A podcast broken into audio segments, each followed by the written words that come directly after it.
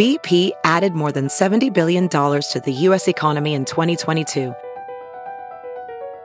Investments like acquiring America's largest biogas producer, Archaea Energy, and starting up new infrastructure in the Gulf of Mexico. It's and, not or. See what doing both means for energy nationwide at bp.com slash investing in America.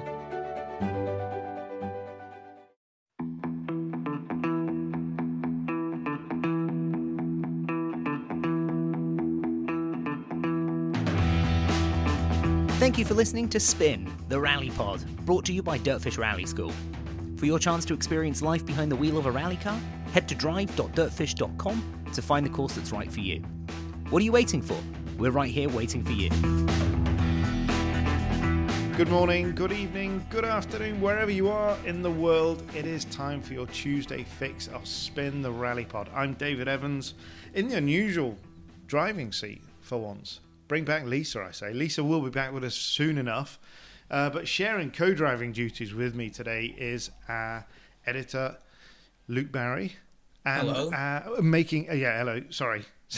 It's all right. I thought I'd, I thought I'd jump in and introduce myself. That's fine. We can ignore me. Go on, David. No one wants to hear me anyway. No, That's no, I fine. was, I was, I was actually going to read out the full team sheet, uh, and making his debut on Spin is uh, we call you, James Bowen? You, you're a staff writer. You're a writer. Just Writer will do, yeah. really. Man, man yeah, writer. talents. So welcome, James, for the first time. Thank you, David. Uh, hello, listeners. It is hugely exciting, and what a podcast to make your debut on, on the back of, I would say, some of, if not the biggest news in the 50 year old history of the World Rally Championship. Luke, how big is the news that Kalle Rovanperä, our defending world champion, won't defend his championship next year? Huge, huge. Although I'm going to say immediately, actually, just just to cover ourselves in case it comes to this time next year, he could still win a championship on a part-time season. you never know.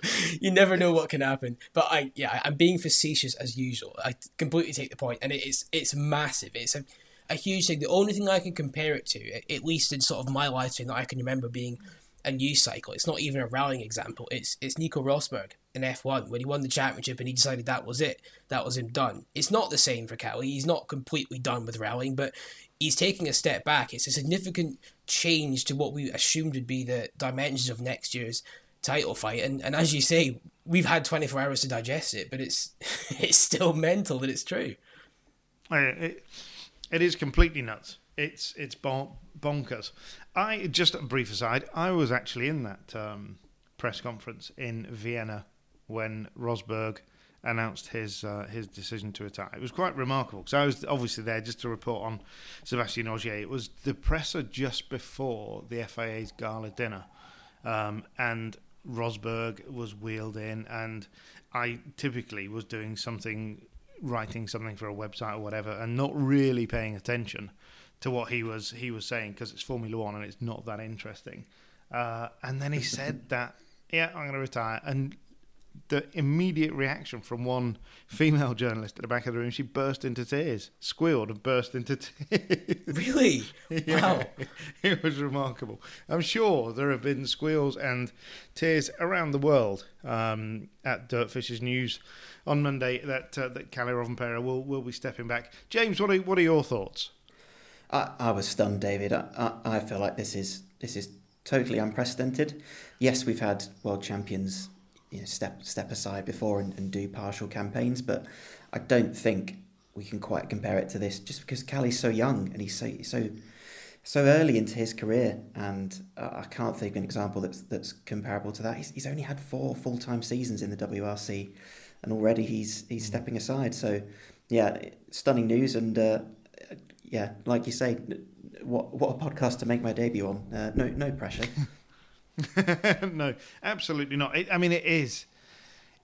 It's a big deal. You know, I I wrote a piece on the website on Monday that yeah, it's his, it's he's done four full seasons, but actually, can we really count 2020, which of course was a COVID year, which wasn't really a full year?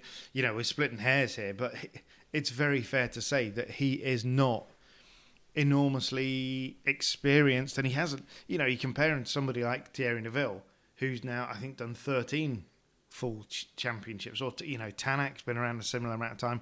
Dani Sordo's been there for the last twenty years since two thousand and three. Okay, he's not doing a full program, um, but yeah, it's it's a big thing. Luke, we we've obviously seen we've we've poured over over Kalle's reasoning now. There is there is a big demand, isn't there, with this championship? Physically, mentally, you are engaged in that process of winning a championship from literally January the second or whenever, whenever you, you do your pre-event Monte test, all the way through to what was Sunday, last Sunday just passed. You know, the end of Japan, the end of the final round. It's a big ask, isn't it? Yeah, I think it's very easy to downplay or maybe not even fully appreciate just how much effort these guys put into this because for I guess for the flippantly unaware, if you just tune in every rally weekend, it looks like they're driving Friday, Saturday, half a Sunday, and that's kind of it.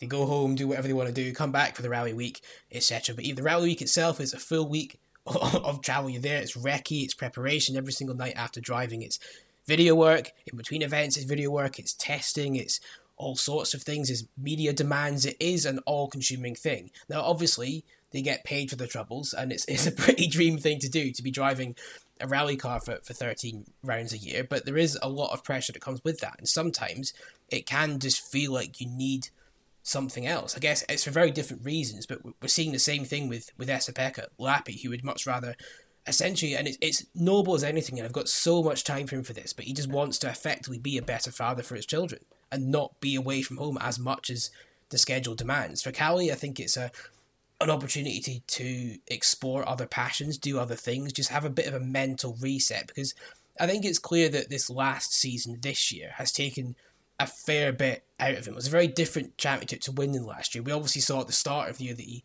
was struggling with various things as well, potentially. He never really said too much, and good on him for it. It's none of our business. But I think it's clear that this is a it's the right time for him to just take a bit of a step back and I don't want to say reprioritize everything in his life, but just think about things, have a bit of a different experience because we all talk about him as this 23 year old, and of course he is 23, but he's essentially been rally driving for what 15 16 years? Like a huge percentage of his life has been given to this craft and it's you, you, can imagine at some point in life you get to a stage where actually you want to try something different for a bit i think i think that's, maybe that's absolutely right luke and you know the the the point there is that it's easy to overlook just how long uh, he Kalle's been in a car yeah, we all watched that video from from an eight year old driving on a lake. I suspect he was probably driving before that, and it was intense. You talked to talked to Harri about the really really young days for for Kalle, and every time he was back from school, he was straight in the car. All the time, he just wanted to be in the car. You know, I remember when Kalle was sort of 14, 15, 16, I would I would ring Harri, um, and Harri would pass him the phone, and we'd have a bit of a chat, and and school kind of went out the window a little bit. You know, that there was very much one focus um, for Kalle, and that was just driving cars, rally cars, all the time. And then, as Jari Matti said in, in, in, in his words, from the age of 17, he was semi-professional, if not professional. He was immediately, okay, not immediately, he was 18, I think, when he went into that contract with Skoda. Um, but he'd been signed with, with Toyota from the age of 16 he tested a, a 2017 Yaris World Rally car at the age of 16. You know, the intensity was was there uh, for a very long time.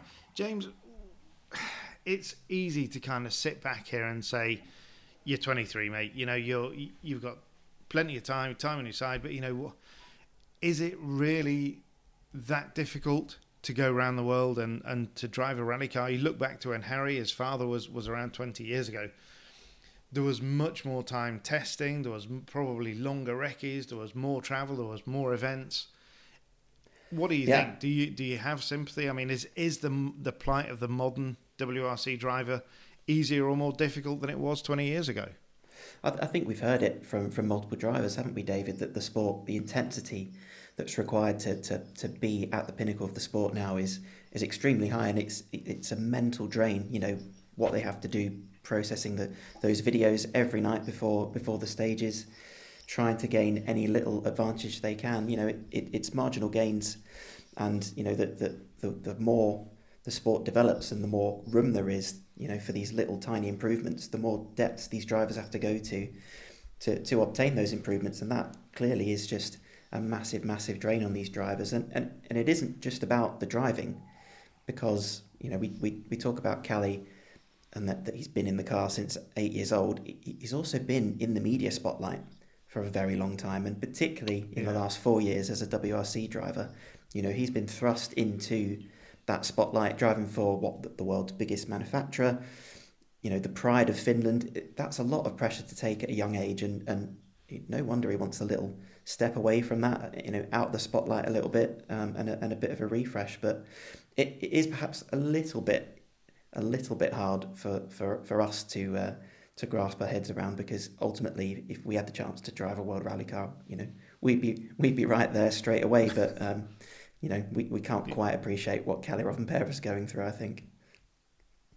I think that's a really fair point. I think there is that the level of, of pressure and exactly what you say there. You know, it's not like he's he's just driving for, for a private team. He's driving for the world's biggest car maker, um, and the pressure that they would have seen in, in Japan. Okay, we, we weren't there in, in Japan, but talking to Colin, to Holly, and, and to, to Elliot, to Team Dirtfish on the ground, clearly the intensity around that event for Toyota was massive. It was disappointment last year, and this year they needed a result. They wanted a result, and to have Akio Toyoda around with them all the time, it was a big, big deal. Uh, and you, are right, it does.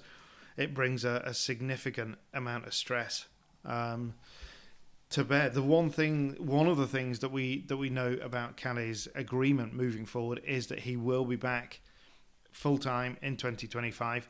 What do we think what do we think Luke is he's going to be up to then in uh, in 2024? It uh, perhaps a good point, a good time to say that we expect Sebastian Ogier will start in that um, in that third car in Monte Carlo. So we, we will start the season.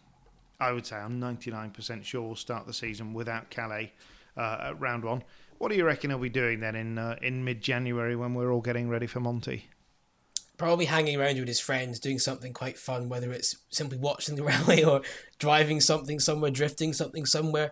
I think it is just a chance for him to have a bit of an escape. And you've written that in your hmm. piece mm. on the website, David, haven't you? That drifting effectively now is Kalle Rovanperä's escape. It's where he. And it's not to say he doesn't have fun in a rally car, but it's where he can go. His career is not dependent on how he performs in drifting.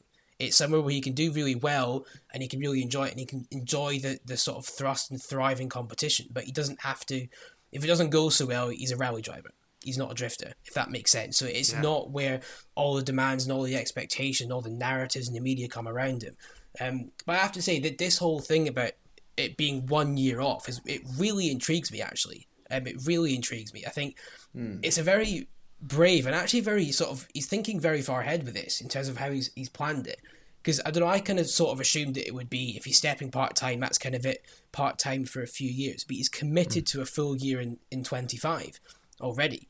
So I guess in in that sense, we have to assume that it's not a case of Kalle falling out of love with rallying. Because if that was the case, you'd be a bit daft to commit yourself to a, a year the year after, assuming that you find it back again. So it is just about him trying to have a bit of a break and just experience different things in his life. Um, but it's going to be really interesting to see the difference in him when he does turn up. We're going to assume that Sweden will be his first event because it's never been one that Ogier's been particularly keen to do unless he's he's had to.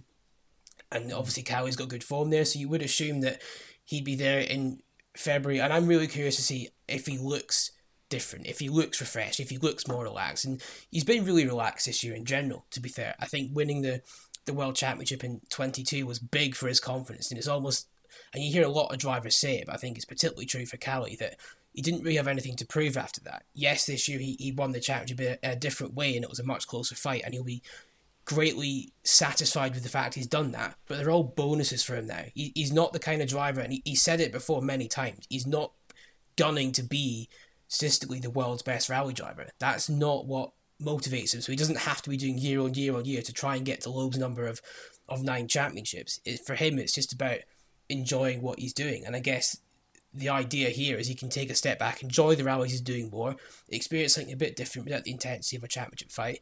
And I guess the worrying thing for the rest is you'd have to assume that that will work for Kalle. He'll come back in 25 incredibly motivated again. Yeah, and, yeah. and it's it's not often we're sitting here, you know, already looking forward to a, a, rally championship season that's two years away. But that 2025 storyline is already something that's that's pretty intriguing. What will Kalle coming back do for the for the for the world championship? Whoever wins it next year, you know, can they fight off a rejuvenated Kalle Rovanperä? That's that's a really interesting storyline. I, it's it is a really good point you you've both made there, and I, I hadn't thought about it in that sort of strategic fashion, but Kalle is he's a great thinking driver. He's very very intelligent young fella. Uh, him and and Jonne Halttunen and his co-driver they work very closely together, and that could be exactly right, Luke. You know, he he could have decided, yeah, I'm a little bit jaded. We, as you quite rightly said, we know there were some issues, some personal issues at the end of last year. He's overcome those. He's he's had a tough year this year um, with with a few issues in the car and what have you. So it's actually a, a really good idea just to take time, press pause, rebuild everything, recharge the batteries, probably work on his mullet, uh, get that sorted, try and grow a, a, better mullet than, than technical director Tom Fowler. I think he's just about beating Tom at the minute. Um, so he's got a lot going on. And as much as we talk about drifting, you know, that we shouldn't forget that Toyota Starlet that he's got built that he tried. I think it was Talvi Rally or something in uh, really early this year, wasn't it? Late February, early March time. Uh, and the thing broke down, didn't it, on on the first stage? That's the kind of thing that he loves doing. He loves spending time with his mates. You know, you talk to Kalle about what's your ideal Sunday afternoon, and it's it's car cruising through a vascular, going for an ice cream somewhere. It's it's these kind of simple pleasures that he missed out on when he was 16, 17, 18, 19. He can revisit them now. He's still got the same group of mates that he went to school with, that he's grown up with He's no different with them. They're no different with him. So essentially, he can just catch up on that whole stretch of his life um, that he sacrificed to to become a world champion. Uh, and and James, your point, crikey, 2025 is going to be an absolute ripper because whoever wins the championship next year, be it Elfyn, be it Tanak, be it Thierry, uh, you can't really see it coming from anybody outside of those three they're going to be full of confidence.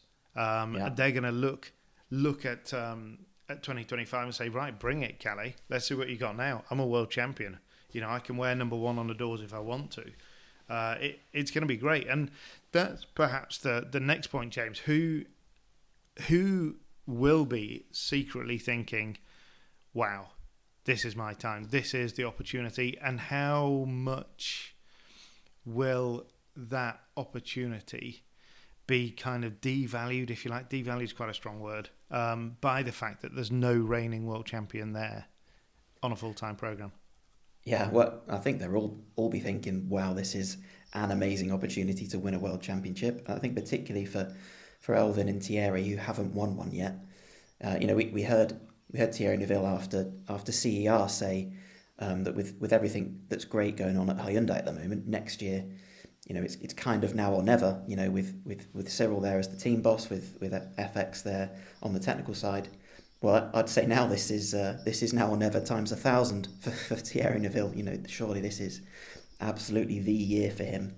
But in terms of whether it devalues it, I, think from from sitting here previewing next year, it, it, it could be easy to say that you know maybe it's a little bit devalued because because the guy who's won it the last two years isn't there. So uh, those those drivers that we mentioned, Tanak, Neuville, Elfyn, they, they're robbed of the chance to dethrone uh, Kalle Rovanperä, which I'm sure is something they'd all love on their CVs. But I think the reality will be that once we get into next season, and as those drivers battle, and hopefully it's a great three-way fight for the title all the way down to the wire. Once they're in the heat of that battle, they, they won't be thinking, oh god, I wish I wish Kalle was here and it would be you know an, an even an even better fight, an even better achievement. You know it. The, the merits of that championship will be as strong as, as any other because he'll be you know beating the best the best drivers there on on the day. And, and hmm. when we look back on 2024 in 10 years' time, you know, we won't think of it as the year Kalle dropped off. We'll just think of it as the year whoever won it, you know, d- did win it. Um, so I think mm. I think in the long term it won't be devalued, although now it can can maybe feel a little bit like that. Can I just quickly jump in here? It's interesting because I'm going to disagree with you, James. I'm going to be controversial and disagree with you. Ooh. As much as we don't, in the time we've worked together, I haven't really disagreed with you much, but I'm going to do it live on air. Um, because, and it, it's hypothetical, this, in fairness, because, well, for two reasons. One, we don't know beyond 25 how many seasons Rovanperä may or may not do. And secondly, we can, it's unfair to assume that he's going to win them all. But if Kalle does come back for 25, start winning another few championships, I think 24 will be looked at as the year that he's dropped off because people look at it and think, oh, well, Kalle wasn't there. So that's why X, Y, or Z managed to win. So it's a really interesting one. Um, but I don't know. I'm obviously not a rally driver, so I don't know. I can give my own psychology on it. If it was me, I don't think I'd worry about that. If I'm Evans, Tanak, or Neuville, you've got a chance to win a championship. You go for it. It doesn't matter who you're against. They're still going to have a big fight, the three of them. We know that's true. Um, so I think it'll be super interesting. But I actually think, and you mentioned it with, with Thierry, and I know it's something he said about his 2024 being the, the now or never year. I think, to be honest, of all the drivers where that applies to, it has to be Elfyn, doesn't it? The last few hmm. years, he's constantly been close to winning championships. We know he's good enough to do it, but he's had a teammate in the way. He's had Ogier, he's had Rovanperä. Next year, yes, they'll both be there. And actually, ironically, particularly with potentially better starting positions, they could be the ones that are actually winning the rallies a lot of the time. But Evans is going to be the only not only actually that's unfair, Taka Katsuta's there, but we're making an assumption that Taka's maybe not quite ready to fight for a championship just yet. So Evans should realistically be Toyota's only driver in the drivers' championship race. So that gives him a, an opportunity he's never had before. It shouldn't make a difference within the team because I, I cannot see a scenario where is leading Monte, Evans is second, and they go, sorry, it's Seb, you're going to have to uh, check up a bit here to let Elfyn through. It's not going to happen. Um, but I think, with all this considered and the potential for Hyundai fireworks, I think this has to be the year where Elfyn he's going to have to fancy himself, isn't he? And the form he's in as well. I love the stats. I'm going to reshare it last, also not last year, we're not in 24 yet. This season is actually his statistically best ever year in WRC, both in terms of rally wins, which is three, and level with Rovanperä and and points as well. So he's effectively in the form of his life right now, and given a chance that he probably didn't expect he'd get. So yeah, I- would say it's going to be a very big year for Elfyn next year, but it applies to all of them, doesn't it? Mm. No, it it does. I, for me, it brings a significant weight of expectation on it, on Elfyn. We've seen this Toyota Gazoo Racing is a huge team. They're multiple world champions. They're used to winning, um, and they're used to being able to rely on people like Sebastian Ogier, eight-time world champion, and Kalle Rovanperä, now a two-time world champion. There will be a lot of pressure on on Elfyn next year, and if you were looking at Elfyn, kind of Mark One um, when he'd just come out of M Sport four years ago. I, am not sure how he would have coped with that, but now I think he's absolutely ready for it. He's he's progressed, he's matured, he's developed as a driver and a person, uh, and he's strong. And I, I, I genuinely think that he can he can work with it. I think he can deliver the the championship next year, um, and he will have the full weight of, of Toyota behind him. Um, not that that actually means much, or if anything, because you know one thing that Toyota is very clear on is that every manufacturer driver gets the same. They get the same setup. They get the same. You know, there's not new parts coming in and they go to you and not you. Everybody is treated with absolute parity. Um, but Elfyn will feel like a, a team leader going into 24, and I think he'll respond to that. I think he's he's grown into those shoes uh, and and he knows that he's going to have to carry it to to Tanak and to to Neuville. But like you you alluded to there, Luke, there's a great potential for for fireworks within the Hyundai team. There's not now the same level uh, of potential. Not that there really ever has been in, within Toyota because there simply aren't team orders. They don't exist. The drivers drive their own rallies um, and craft their own results. And yeah, it's it's going to be interesting because there's for sure we've seen Ogier winning events this year. We'll see we'll see Kalle Rovanperä and Ogier winning events next year and potentially taking points away from the championship race. Uh, but it's going to be it's going to be absolutely fascinating. There's yes, we will miss Kalle Rovanperä, Jonne Halttunen, and on a personal level, of course we will. They you know they're both great guys. They're always very giving with their time. Big Dirtfish fans, uh, and that goes both ways. So we'll miss them on on on the rallies where they're not around next season. Um, but it's a good opportunity to segue into off the back of, of, of, talking about Elfyn Evans being on form and, and, and, on fire, ready for next year. He certainly delivered James in um, in Japan, didn't he? Oh boy, did he! I mean, what an unbelievably brilliant performance that was from Elfyn Evans. You know, it, we often we often hear Elfyn Evans at the at the end of stages. You sort of say, you know, well, I took a, I took a, a, an approach that was that was just about balancing risk. You know, I took as much risk as I thought reasonable. If someone else has gone faster, then then fair play to them. And and sometimes you know that's that's cost him in the past, but boy did that approach pay dividends in Japan. You know, his ability to read those conditions on Friday to to, to take just precisely the right amount of risk and build that that really big gap. I mean, absolutely brilliant approach and and what a reward, you know, to come from from CER where he he he had his had his incident, missed out on the opportunity to to fight for the world championship at the season finale. I mean, he's he's put all that behind him now, and like Luke said, three wins on the year, a, a really brilliant year for Elfyn Evans. But this is probably, I mean, Finland was a pretty good performance. Uh, let's be fair, but mm. this this was, you know, Elfyn on a level above where anyone else was, which you know is exactly where where he'll want to be going into next year, especially given this this news about Kalle. Yeah, that it's fair to say anybody who emerged from Friday's madness, Luke did did tremendously well, drove brilliantly uh, to get through those conditions. They were just about as crazy as we've seen in WRC, weren't they? Yeah, I think we all thought we'd seen the the worst of Japan's weather last year to finish the event. Then the event one upped itself at the very start of this year. It was quite something. Um, and as you say, even Evans wasn't completely immune. It was a small overshoot, but it was still a, an overshoot. You don't see drivers making these kind of mistakes on tarmac rallies unless the conditions are are bad. Um, so as I say, there was it was incredibly difficult. We see Ogier going off and tapping some Armco barrier, very uncharacteristic for him. Obviously, that earns him a well, it doesn't earn him a one minute penalty, but it's he has to. Well, the team have to change the roll cage, which, in fairness, was a mega job to get that done mm. in hmm. just over. I think it was six minutes over the required time, but that kept Ogier in second place, let alone in the rally. So that was incredible. But yeah, everybody had a story to tell on that day. So something was happening to everybody. I think maybe the only driver that was kind of drama free was was Lappi because he'd made a deliberate choice to just to slow down and just not take any risks.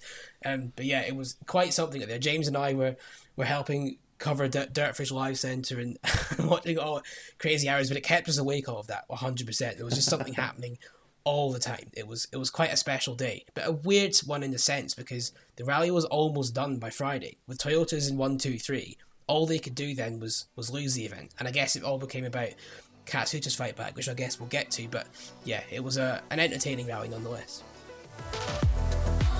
All rallying, one source. By now, you know that dirtfish.com is the place to go for all of your rallying news. But when it's time to try your hand behind the wheel, just join us here at Dirtfish Rally School, nestled in the Cascade Mountains in Snoqualmie, Washington.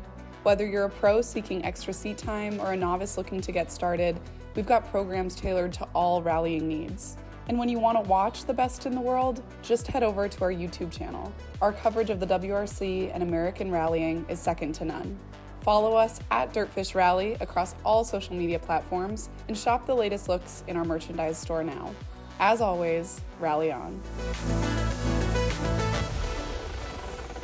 The level of commitment to drive those cars in those conditions where the car's aquaplaning everywhere, and, and even at such slow speeds, you know, we saw Sordo and Fourmaux go off uh, at the at the I think the exit of a, a hairpin or something. You know, really slow speed. It was it was incredible. And obviously, by the end of Friday, we saw Andreas Mikkelsen running in an incredible fourth position. One of the the issues which seemed to plague the Rally One cars was just demisting problem of just trying to get some visibility um, in the cars.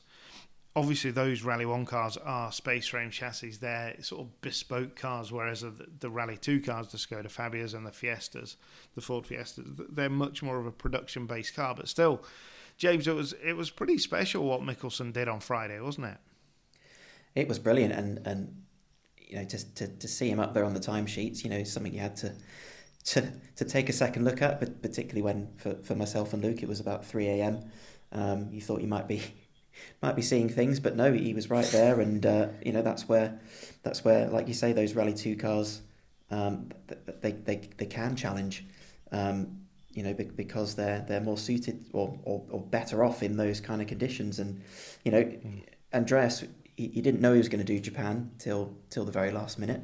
Uh, it ended up being a bit of a, a bit of a gift, a bit of a, a go and have fun type event after he sealed the WRC t- two title uh, on CER, and uh, you know he's got a trophy to show for it. So I think mm. uh, a pretty, pretty, pretty amazing event for him.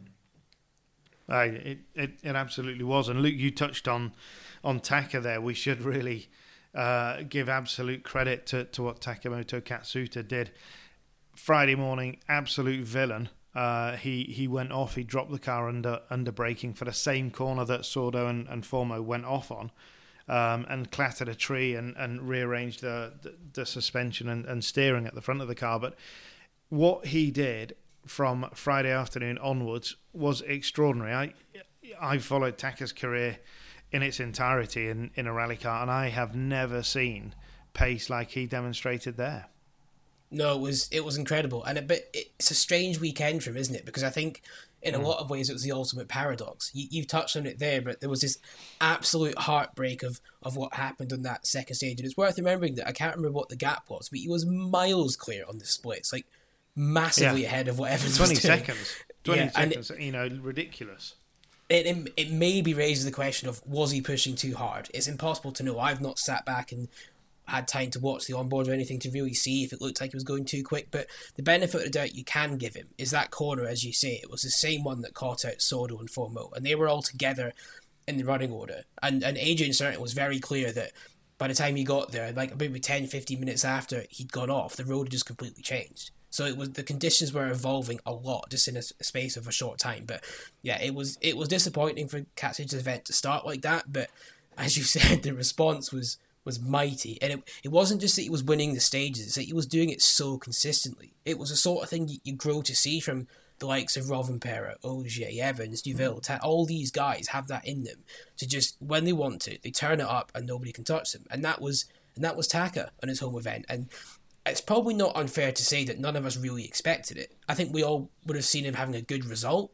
And ironically, he's mm. actually had a, a worse result, as it were, than, than last year. The performance was miles better. This was exactly what he was looking for in terms of speed. And I think he basically doubled his stage win count for the entire year just in one rally. Um, it was crazy. Re- really, really good drive. And I think massively encouraging for, for the future. I guess the key now is to try and find whatever he found in Japan on, on more events around the year. Yeah, absolutely. I think it would be fair to say that going into Friday afternoon, he hadn't expected to be the second uh, Katsuta on the classification. His father Norihiko was, of course, uh, ahead of him uh, and did a fine job. Norihiko, he was in the, the Toyota Yaris the Rally Two concept uh, car, but it all kind of fell apart a little bit for him in the Toyota City Stadium when he he backed it into a into a wall, into a barrier, and lost. A, I think it was a rear wheel. Um, but yeah, it was a, an epic, epic effort from from Katsuta. He will take massive confidence from that he got a podium at home last year, third. That was a great result for him. It, it sort of saved some face for Toyota. Um, and but his his speed this time around was sensational and, and great as well for Japan. You listen to the to the words of, of Toyota Gazoo Racing chairman Akio Toyoda, arguably the, still the most influential, the biggest man in, in all of the, the car industry around the world, and he is so appreciative of what Taka did and what the Japanese organisers have done um, in in rebuilding Japan as a WRC venue, as a as a staging post on the calendar. It was a great event. There were some issues. There was there was that one course car, uh, zero car, which was which was caught by Thierry Neuville, I think first stage Saturday morning. Not ideal. Um, but not by any stretch. But the, there's reasons for it. The FIA and the Japan organisers are investigating it, and I'm sure uh, it, it won't happen again. Um, there, there were some issues, having said that, last year, but they're getting there. Um, absolutely getting there. It was a, a great event, and the number of fans at the side of the road, both on the liaison sections and in the stages this year, and for sure in the stadium, it was it was great. I think James, we, we saw plenty of colour from Japan this year, didn't we? Well, we certainly did, and uh, you know we, we talk a lot about you know we, we want every rally on the calendar to be unique, to provide something different, uh, both in terms of a of a of an on the stage challenge and and an off the stage display of you know a culture, a landscape, and that, that's what's brilliant about rallying because we travel through these areas. We don't just go to one you know one permanent venue all weekend. We we, we go through a country, and, and I think Japan delivers on, on both those fronts. Uh, it, it, it's a great event. It shows off Japan as a country, and it's like nothing else we, we, we see in the WRC. And then those those those roads again, uh, you know, re- really pretty pretty unique. Mm. Um, you know immediately from an onboard, you know exactly what, what rally you're watching. Um, so yeah, it, it's a it's a fantastic part of the WRC. Like like, like you say, David, still a few uh, issues to improve on, but um, yeah, I think we can see it being a, a mainstay uh, for for a while to come. Absolutely, and Luke, we should talk briefly or not so briefly, whatever you reckon, about Thierry Neuville. How, if Thierry hadn't dropped it on that second stage, I mean, sensational time from him through the opener on on Saturday morning, where he took I think 15 seconds or something out of rally leader Elfyn Evans. Really strong. He insists they weren't going too hard. It was that kind of odd compression, wasn't it, that just destabilised the car. They hit the sump guard um, and then couldn't get the car turned in for the next corner had he got through that corner? What do you reckon? It's hard to know, isn't it? Because from as soon as Neuville was out the picture, Toyota's game plan completely changed, and we probably didn't really see the full. Well, we didn't see the full hand from from Evans, Ogier, or Rovanperä because there was no need for them to risk anything. All they had to do was literally just get the car to the finish. So whether Evans would have had that in him to, to fight Neuville, it's it's hard to know. But you would have to say that Thierry was certainly coming at him, and when it was was getting drier, as it were. And as you say, that stage time before he went off was was mega. I looked at that and I was like, "Whoa, okay, he's going to be leading by the end of the day at this rate." And I think that's it felt almost inevitable. I don't think anybody saw the accident coming, but I found it really interesting and actually almost refreshing for team principal Cyril Abiteboul to say what he did about Thierry, essentially insisting, uh, insisting is wrong word, suggesting that he maybe was rushing things too much to take the lead. I don't know if I agree with him. I can see his point, but that for me, it's just interesting to see that Cyril was, was willing to do that because there is this perception with Thierry that he's Hyundai's golden boy, he's number one, he's the man. But this was the t- he's not been as critical about this as say Lappi or Suninen when they've made mistakes, but here he was actually openly criticizing Thierry. So I thought that was very interesting. Probably very good music to your ears if you're a certain Estonian driver. He's he's on the way over. Mm. Um, but yeah, I thought that was really quite a good touch from Cyril, actually. Um, just sort of reminding him of of the need to get the car to the end, to in a sense. Was he trying too hard too early, given the conditions? It's hard to know, but it was a sad way in a sense for the, the spectacle anyway, because I think as soon as Thierry wasn't in the picture, the, the sort of rally's outcome became far more predictable, shall we say, because Toyota didn't really have a threat in that from that point onwards. No, quite right. You're absolutely right there. I think you're also right on the point with Abiteboul that he is he's definitely marked his territory, hasn't he? He is the team principal, um, and he is very willing to be outspoken about the drivers yes, you know what the one for us earlier this year has been has been Sordo, where where particularly Colin Clark has has felt that Sordo's deserved more praise. Cyril perhaps hasn't given him uh, the same level of, of praise as we thought he would, and it, it is next year. There is no doubt it's going to take an awful lot of managing um, to have Tänak and, and Neuville in the same team.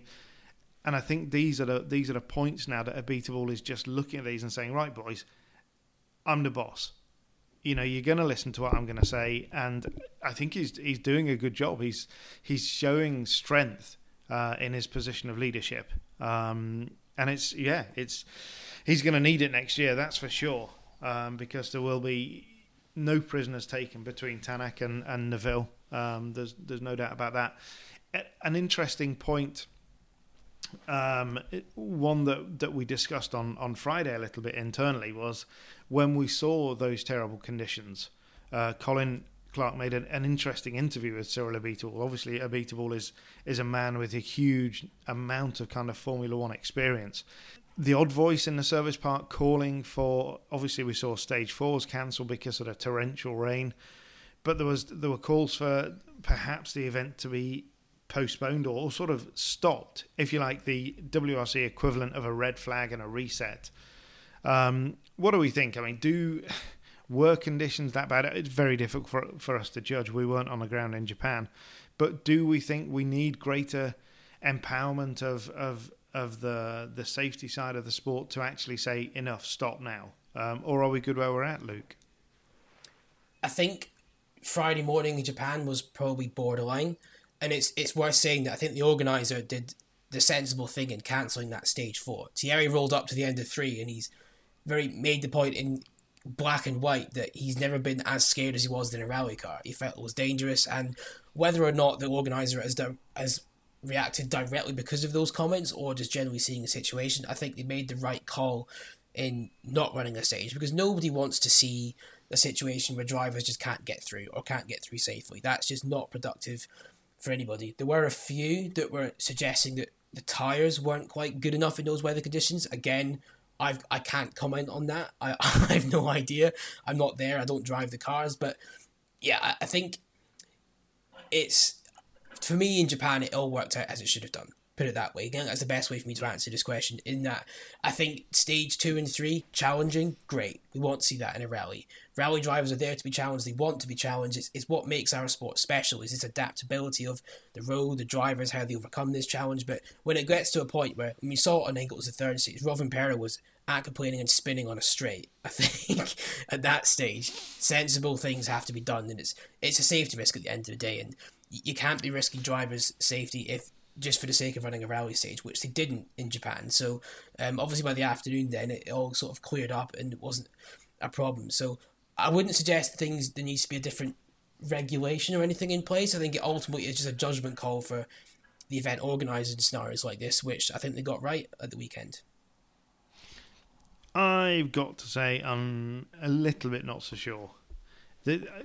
We talk about this a lot, don't we? You know, the the would a tires good enough? Would a tire, you know, what all of the conditions and, and what have you. Ultimately, the drivers out there are the ultimate arbiters of their own speed. So if you're fearing aquaplaning on a straight, then lift off. If you're fearing that the, the, the wets aren't clearing enough water from from the from the road from the tire, then lift off. It's it's a tricky one. I, for me, Latvala referenced the I can't remember was it 2008 the Rally GB when we had all of the snow uh, come down in Hafren and Myherin, and they, they they didn't have snow tires. They didn't have any suitable tires. Even at that point, you could still say you can get through the stage. You just can't. You know, this is the point with drivers is you can get through, but what you want to do is get through as quickly as possible. Now, that's a totally different question. You can safely make it through that stage. I could drive through that stage, you know, apart from the steep hills, you couldn't get up the icy slopes. And that was where the issue came in, in GB was that you, it, they were going to struggle to get the FIVs in if there was an incident or an accident. But I think we do need to be careful here in that the drivers will be up in arms in these conditions, justifiably so. But is it a performance thing or is it a genuine safety thing? Yes, it was dangerous. Motorsport is dangerous. Absolutely, it is. But if you're really fearful, then slow down. Um, it, it, I don't know. I'm probably teeing That's, myself up for a whole load of anger. it's, it's, an in, it's, an interesting point, though. Sorry, James. I, am just very quickly. Um, and I hadn't thought about it that way. I guess the problem is it probably ultimately depends on what you would consider as entertainment is it entertaining to see drivers driving at a speed that's 25% of what they can do? Is that any use for WRC? Or you could look at the other way and say, actually, it's mega, because then you see, well, which drivers are willing to take the risk? But I don't know. I, I'd still err more on the side of caution. When you, If you've got drivers that are genuinely scared for their own safety, not willing to push. I think at that point it's probably it is better off just to not bother. Um, but I, I don't know. I, I, do totally get your point though, David, and it's interesting. I didn't know the the GB stories intimately. I remember the rally, but I hadn't really thought about the fact that they wouldn't have had mm. the right tires and everything. So it, it's a difficult one. It's not like circuit racing where things are more easy to predict or control or everything like that. With there, you can delay sessions by half an hour. You can't start delaying rally itineraries by hours because you then start losing stuff at the end. It just affects loads of things. Um, so it's interesting. But sorry, James, I cut across you.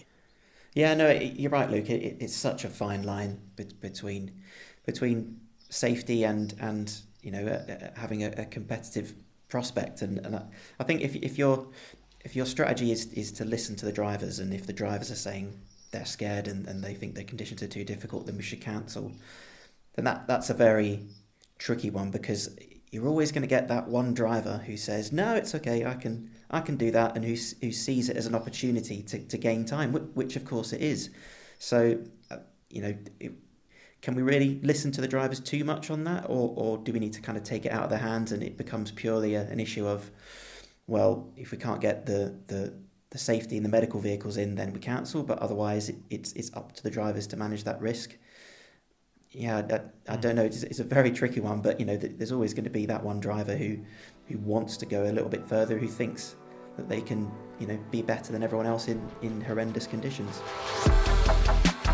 I'm Kellen Koshel, and I just did my first Dirtfish course, which was the one day women's course. My biggest surprise was how calm it could be in the car, and the calmer I was, the faster I could make the car go. The surprising thing about driving was that it wasn't necessarily a mental thing. I had to really get out of my head and into my body more, and I just felt a little more comfortable doing that for the first time around a group of women. But I will say, I do feel like I could do any of the Dirtfish courses now. I kind of know what to expect, and you know, hopefully more women get into motorsports and then any day could be an all women's day if just enough of us are in the sport. If I were talking to someone who was thinking about taking a class but was kind of on the fence, it would be, you know, what are you waiting for? It's such a fun experience. Um, you're going to really learn something and you're going to push your limits and maybe you'll even have some more confidence. I, I, think teams and, and drivers and crews are always looking to, to manage the variables, aren't they, as much as they can. And when we get these extreme conditions, that's a variable that they, they can't manage. So therefore, they try. Some of them are, are trying to to, to essentially um, to get rid of it. And it's for me, it's a tricky one. You you extrapolate this all the way out. And you're right, Luke. Is it entertainment to see a car going in first gear where you're expecting it to be in third or fourth gear? Probably not. But actually, I, I would go back to the first time I ever watched a Monte from the side of the road. Um, and we picked a, a, corner that had come out of the beautiful sunlight and turned the corner around the north face, and it was dark. It was into the shade, and they'd come off bone dry tarmac uh, and they come onto sheet ice, like proper thick ice that was never going to melt. Um, and we knew that all of the, the drivers were coming on on slicks. Um, and I couldn't wait to see Colin McRae come there because I was like, wow, this is going to be incredible. He is just going to fly across this ice. It'll be superhuman. And he came into the ice absolutely break. It was like a, a Formula One car coming in with the into the into the pit line pit lane, locked up, slowed it down, got onto the ice, and literally turned the ALS down and tiptoed in first gear across the ice, round the corner, whacked the ALS back up, and and was gone. And for me, yeah, as a live watch, that was incredible. It was almost as breathtaking as watching a car in Sweden go absolutely flat out through a long corner. It was insane because I couldn't believe uh, and talked to Colin about this later, and he looked at me with that kind of incredulous look that he sometimes saves just for me, and he was like, "What do you expect? We're on slicks. We have got absolutely zero grip." Um, but they accept it, and you deal with it. Um, for me, I think the one aspect that we do need to to look at more in terms of tarmac rallies is is the the safety crews, the, the gravel crews. They shouldn't be just for for for P1 crews. I think Andreas Mikkelsen made this point in Central European Rally last month that the life of a P2 or a P3 or whatever crew is worth just as much as a P1 driver, and they there should be some facility given for them to be understanding how the road has evolved between certainly between the first and second pass. Um, so yeah, there we are. answers on a postcard as ever. Uh, if you if you agree, disagree, um, then reach out to us on our on our channels uh, at Dirtfish Rally. Talk to us. Tell us what you think. Uh, be nice though. We, we we like people to be nice. you, you, you can make your point in a nice way. Um, but yeah, and obviously stay tuned to to dirtfish.com. All of the news. We've got a, a heap more Kalle Rovanperä related content, a whole load of, of Japan content, and a whole lot more coming uh, in in the next week or so. So keep an eye out for all of that, uh, boys. Anything else to say from you? No, nothing from me. Just to say well done to James. You got through all that without any. Dave is in far more controversial than you have. You've not said anything that's going to upset anyone, so that's all good. It was I'll a save that for strategy, time, James. then. I was looking after you there. You see, I was just bringing you in under the radar. Let me take the flak this time. So, James, it's been great. It's uh, thank you very much for your contribution. First of many, I'm sure. Um, and how was it? Pretty relaxed. Were you? Uh, you came in pretty confident. Uh, oh, it was great. Yeah, no, thank, thanks for having me, David. Uh, it's good fun. We should do this again. We should, like every week. Let's do it. so there we are. That was Spin the Rally Pod. Uh, we look forward to, uh, to to talking to you all again next week. For now, thanks for listening.